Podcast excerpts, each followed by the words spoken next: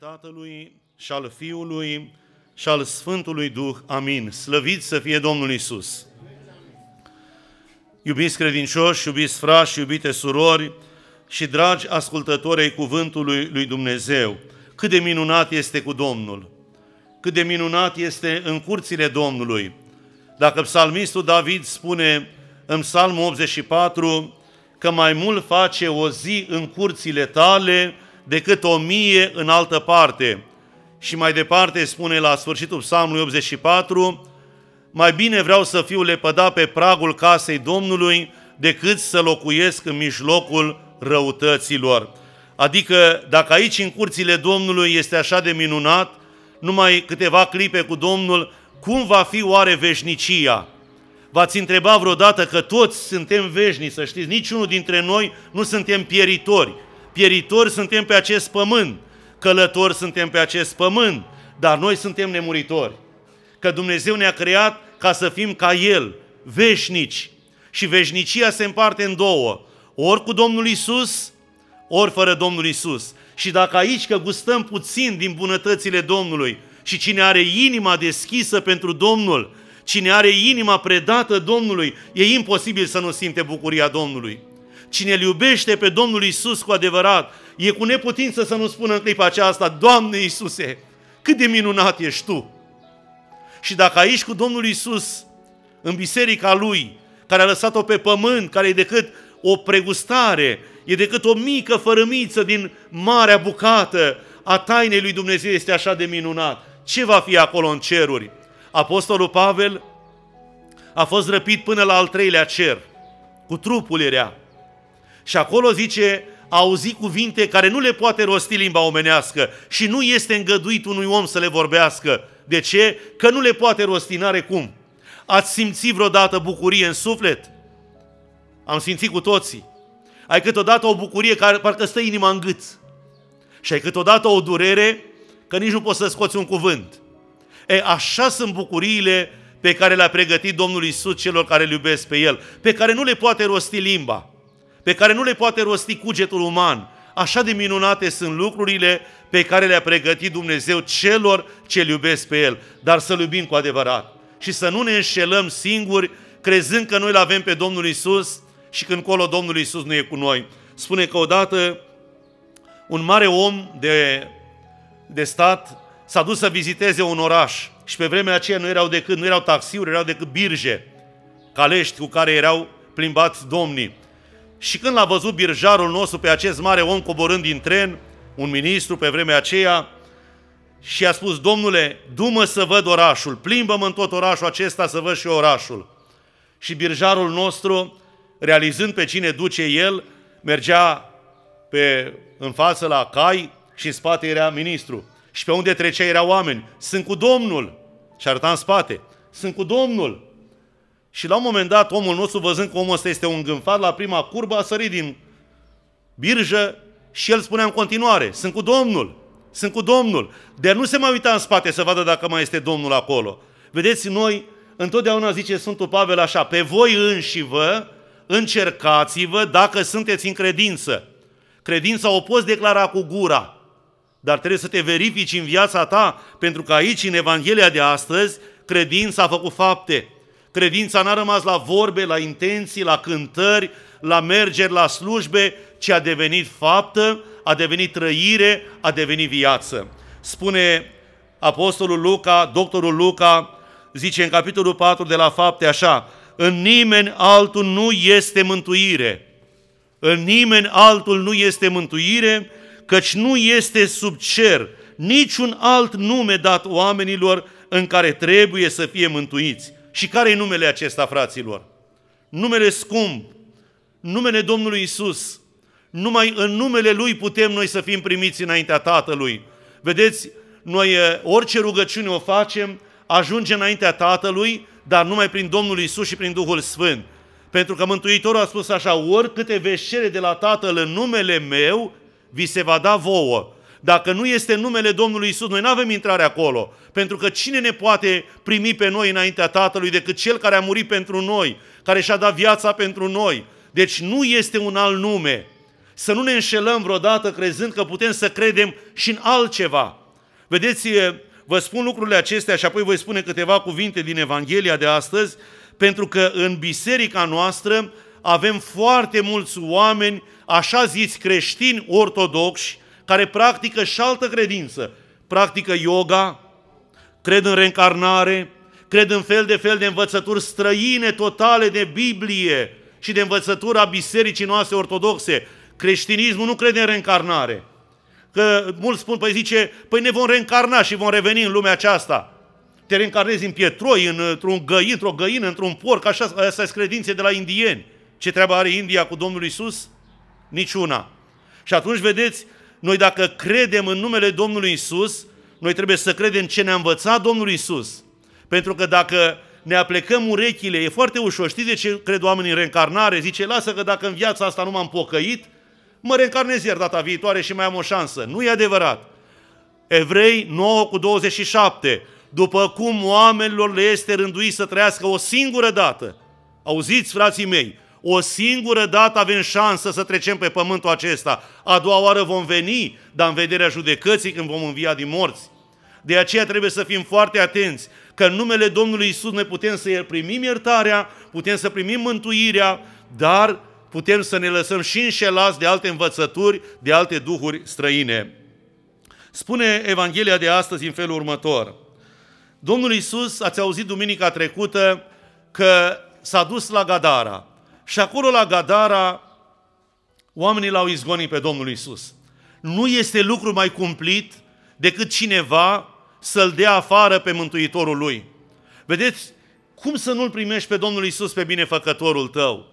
Cum să nu-L primești pe Domnul Isus care te vindecă, care te curățește, care ți iartă păcatele? Cine mai poate face lucrul acesta? Și totuși gadarenii l-au dat afară. Și noi spunem, Doamne, ce oameni răi! Dar oare noi nu suntem tot ca și gadarenii? Nu-L dăm noi afară pe Domnul Isus din casa noastră când blestemăm, când înjurăm, când furăm, când păcătuim, când facem fel de lucruri, fel de fel de lucruri neîngăduite de cuvântul lui Dumnezeu. Nu-i spunem și noi, Doamne, du-te afară din casa mea că acum eu am alt Dumnezeu.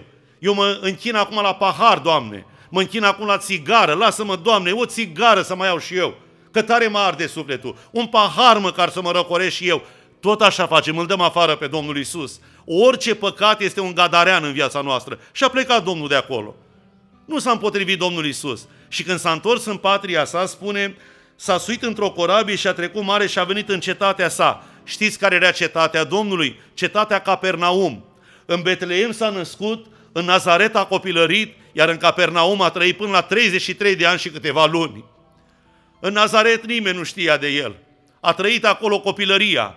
În, Be- în Betleem, de fapt nu s-a născut în Betleem, s-a născut în afara Betleemului, undeva într-o, într-un grajd.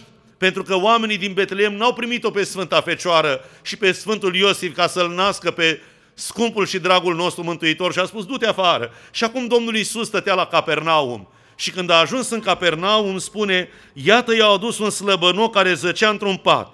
Domnul Iisus le-a văzut credința. Vedeți ce face credința?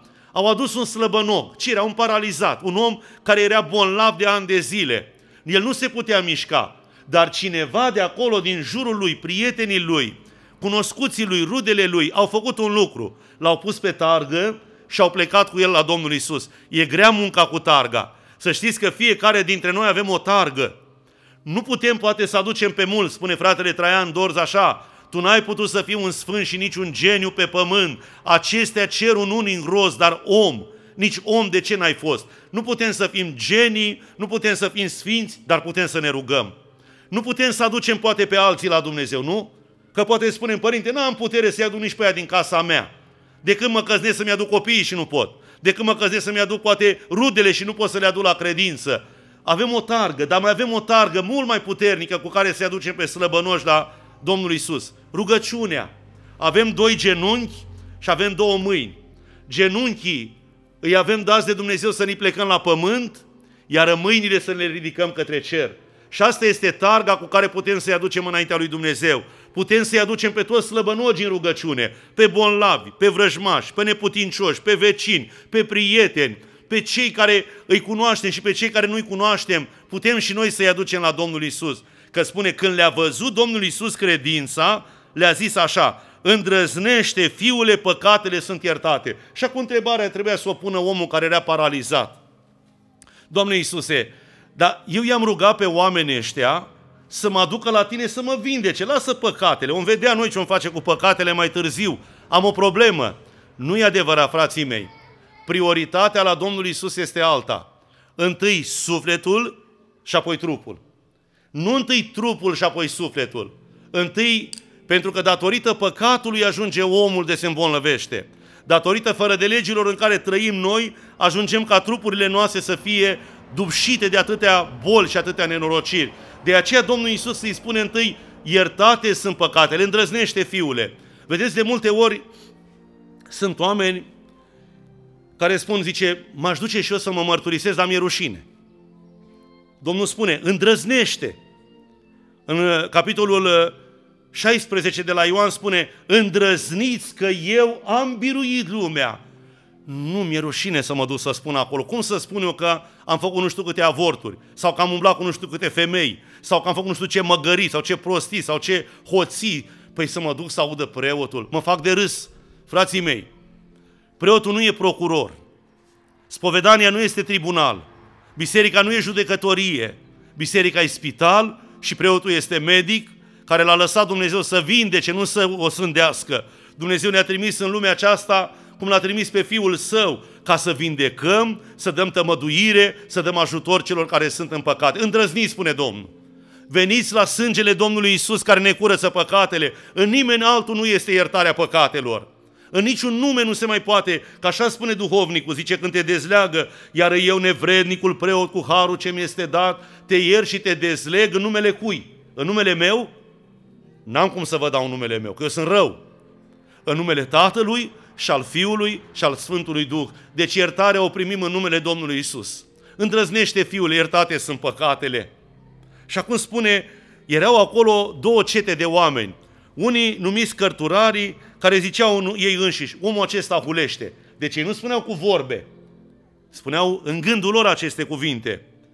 Și Domnul Iisus le, cunoaște, le cunoștea gândurile și a zis, pentru ce aveți gânduri rele în inimile voastre?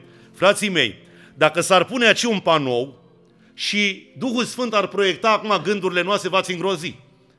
Ca să vedeți ce fel de gânduri ne trec nouă prin minte. De multe ori, chiar fiind în prezența lui Dumnezeu, fiind în biserică, fiind în adunare, fiind la rugăciune, n-ați, cu siguranță, nu vă spun un lucru nou, n-ați văzut câte gânduri vin prin minte?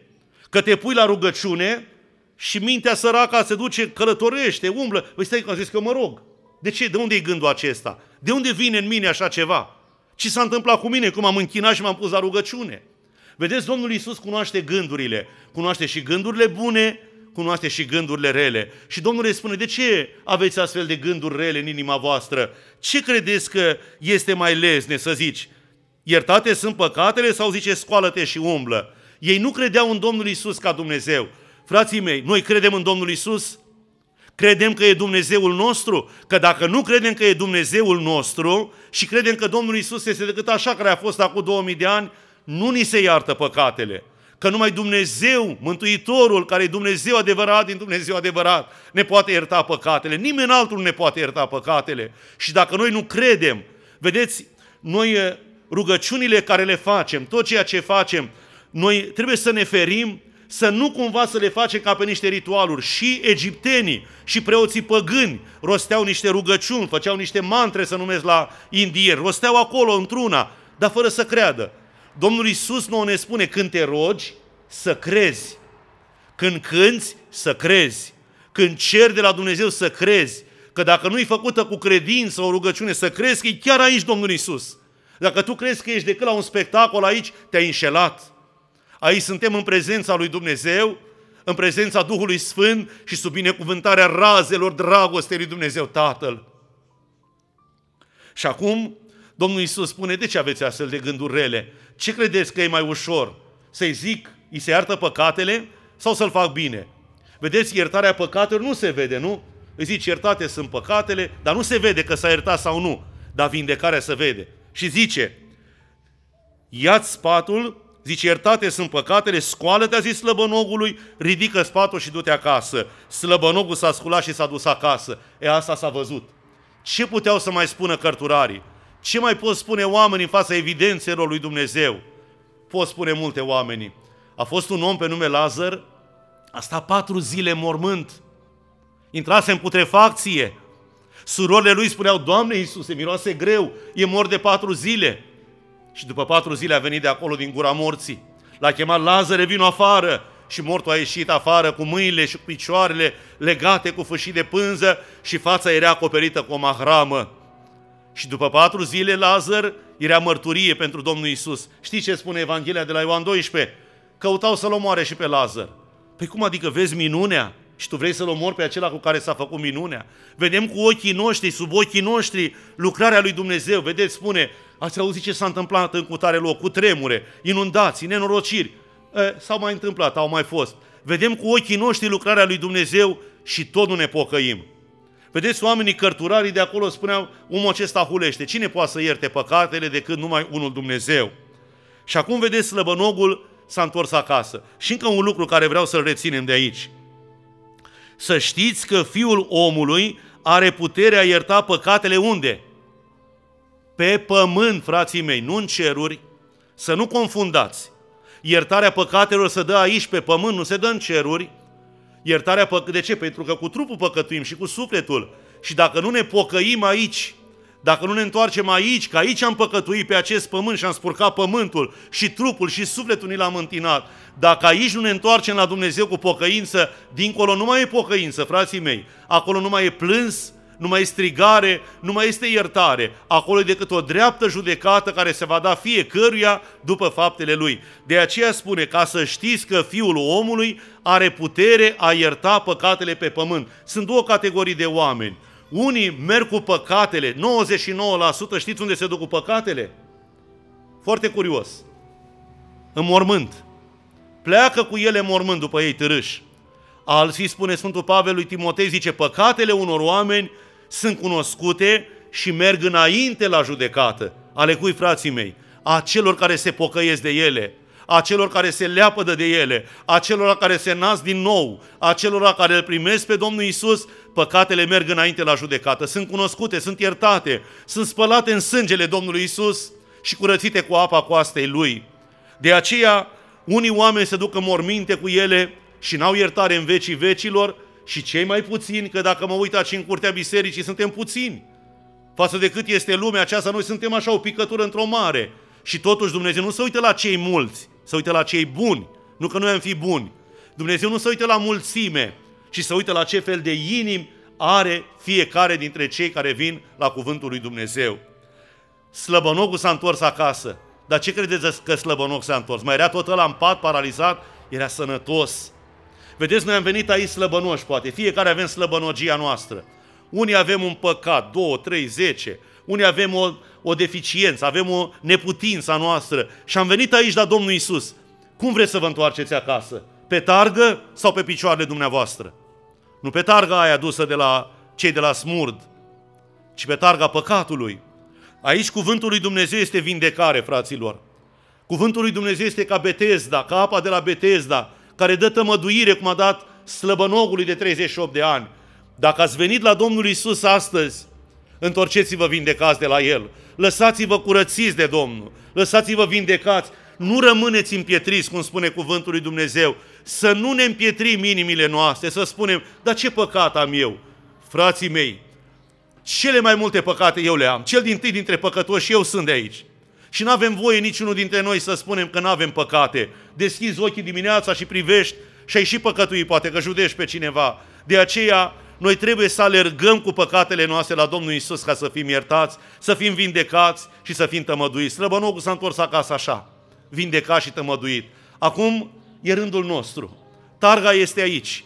Să o aruncăm, să o lăsăm deoparte și să plecăm spunând ce mult bine ne-a făcut nouă Domnul Isus prin cuvântul Evangheliei Lui și prin lucrarea în care ne-a chemat pe noi să fim mântuiți. Iubiți frați și surori, pentru că suntem la începutul postului Preasfintei Fecioare Maria, vă spun numai un gând și un cuget și o meditație la ceea ce a fost Preasfânta Fecioară Maria, Maica noastră, rugătoarea noastră, mijlocitoarea noastră, cea mai curată ființă din lumea aceasta. Mai curată decât îngerii chiar, că și în îngeri a găsit Dumnezeu cădere. Ca treia parte din treia a căzut, dar în Maica Domnului n-a găsit nimic. Mai curată decât îngerii, decât heruvimii, decât serafimii. Crease Dumnezeu lumea și era ziua șaptea, ziua de odihnă. Și acum a zis omului, dragul meu, scumpul meu Adam, draga mea Eva, toată ea voastră grădina asta minunată, puteți să faceți să mâncați ce vreți voi, să faceți ce vă doriți voi, că acolo nu era păcat, era numai sfințenie, dar vă dau o poruncă, uite acolo e un pom numit pomul vieții, e în mijlocul raiului, nu vă atingeți de el. Că în ziua în care veți mânca, ce a spus Dumnezeu Tatăl? Negreșit. Deci e accentuat, negreșit veți muri. Și acum vine șarpele, blestematul de șarpe, care de mii de ani înșeală pe om și a venit și el cu oferta lui. Ce v-a zis Dumnezeu? Ne-a zis să facem de toate, dar să nu mâncăm din pomul ăsta de aici. De ce să nu mâncați din el? Păi a spus că vom muri. Nu veți muri. Cum așa? Nu veți muri, veți fi ca Dumnezeu. Și biata femeie, Eva cea veche, cum este numită, și Maica Domnului este numită Eva cea nouă, spune, păi dacă e vorba să fim ca Dumnezeu, hai să fim și noi ca Dumnezeu. Și a întins mâna, frații mei. Și când a întins mâna s-a întâmplat nenorocirea în care suntem până ziua de azi, blestemul peste noi, păcatul peste noi, nenorocirea peste noi. Dumnezeu l-a blestemat pe șarpe, a blestemat pământul pentru om, că a zis în sudoarea frunții să-ți mănânci pâinea, a blestemat pe femeie și a spus în dureri să naști copiii de acum încolo, blestemată e lumea pentru tine. Și a spus, Doamne, a zis Adam, ce ne facem? L-a dat afară din rai, a pus acolo un heruvim care învârtea o sabie de foc și din când în când spune Adam, trimitea pe copiii lui, pe Set și pe copiii lui Set, ia du-te la Dumnezeu. Ia întreabă ne-a iertat? Zi să ne mai dea și nouă o frunză măcar din grădina raiului. Să o mai mirosim, să ne aducem aminte de fericirea care aveam acolo. Și spunea Heruvimul, nu se poate, pentru că ușa e pecetluită. Și a întrebat Adam, Doamne, așa va fi pe totdeauna? Și spune, nu, Adame, femeia ta pe care am blestemat-o, va primi și ea un dar. Și acolo în capitolul 3, versetul 16 din 15, mă scuzați, din Geneza, Dumnezeu a făcut o făgăduință. Ce sămânța femeii acesteia va zdrobi capul șarpelui. Și după aproape 5.000 de ani, Dumnezeu a găsit o fecioară curată. S-a născut Maica Domnului. Cea mai sfântă ființă din lumea aceasta și din univers. Și acum diavolul știa și căuta și pe ea să o ispitească. Dar nu putea pentru că în ea nu era păcat. Maica Domnului n-a crescut cum am crescut noi ca și copii. A crescut numai cu Domnul. A crescut numai în casa lui Dumnezeu și numai cu cuvintele lui Dumnezeu. Ea a fost cu totul, cu totul aparținătoarea Domnului. Ea nu a cunoscut lumea, ea nu a cunoscut distracțiile, ea n-a cunoscut păcatul, n-a cunoscut nimic din ceea ce este stricăciune, murdărie și necurăție în lume. Și acum diavolul să se răzbune pe ea când a născut sămânța, adică pe Fiul lui Dumnezeu care s-a întrupat în pântecele ei, ce a căutat să facă? A intrat în Irod.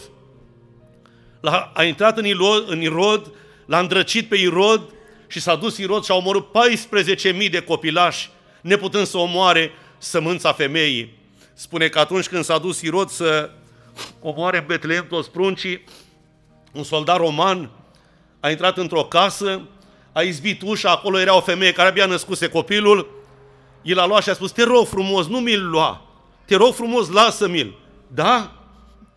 El a luat, a băgat sabia în el, romană, și a spus, ia-ți-l acum. Și atunci spune că a venit Domnul Iisus la ureche ei și a spus, scumpa mea, draga mea, pe tine te voi face ucenica mea, era Sfânta Veronica.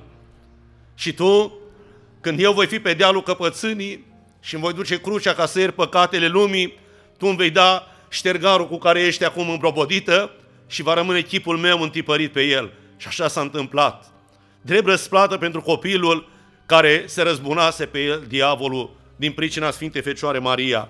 Aceasta este Maica Domnului nostru. Sfânta Fecioară Maria, al cărei post îl începem acum pentru timp de două săptămâni. Noi avem, ca și popor, ca și neam, ca și credință ortodoxă, cea mai mare evlavie către Sfânta Fecioară Maria. Pentru că psalmistul David spune, stătuta împărăteasa de-a dreapta ta, în haina urită și prea împodobită. Este la dreapta Tatălui, la dreapta Fiului, la dreapta Duhului Sfânt, este la Fiul Său iubit și mijlocește pentru noi. Și de aceea, fiind cea mai curată ființă, ea poate să se roage să mijlocească pentru toți. Începe postul Maicii Domnului. Ce jertfă a făcut Maica Domnului? A jertfit totul. Totul pentru Domnul Isus. Totul, gândiți-vă că zice că de când a fost luată la cer Maica Domnului, nu i s-au uscat obrajii de lacrimi. De aia spune cântarea, lacrimile încur pe față cu păreri de rău. De ce? Că și lacrimile Maicii Domnului nu se usucă neîncetat se roagă pentru toți păcătoșii care pierd în păcatele lor la Domnul Isus, pentru bolnavi, pentru copii, pentru copii suferinți, pentru mame nenorocite, pentru mame care fac avorturi, pentru mame care își pierd copii, pentru toate durerile din lumea aceasta, oarecum Maica Domnului este cutia de rezonanță a durerilor noastre din lumea aceasta. Și de aceea vă îndemn cu toată inima, două săptămâni, nu e mult, faceți o jerfă. Jerfiți din timpul dumneavoastră jerfiți din ceea ce vi se pare dumneavoastră că e mai bun și veniți la Maica Domnului.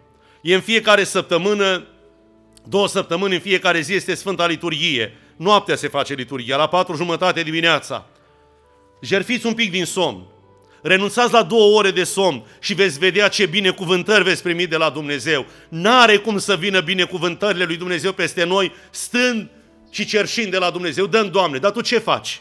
De ce ceri de la Dumnezeu ca un cerșător? Tu ce ai făcut pentru Dumnezeu?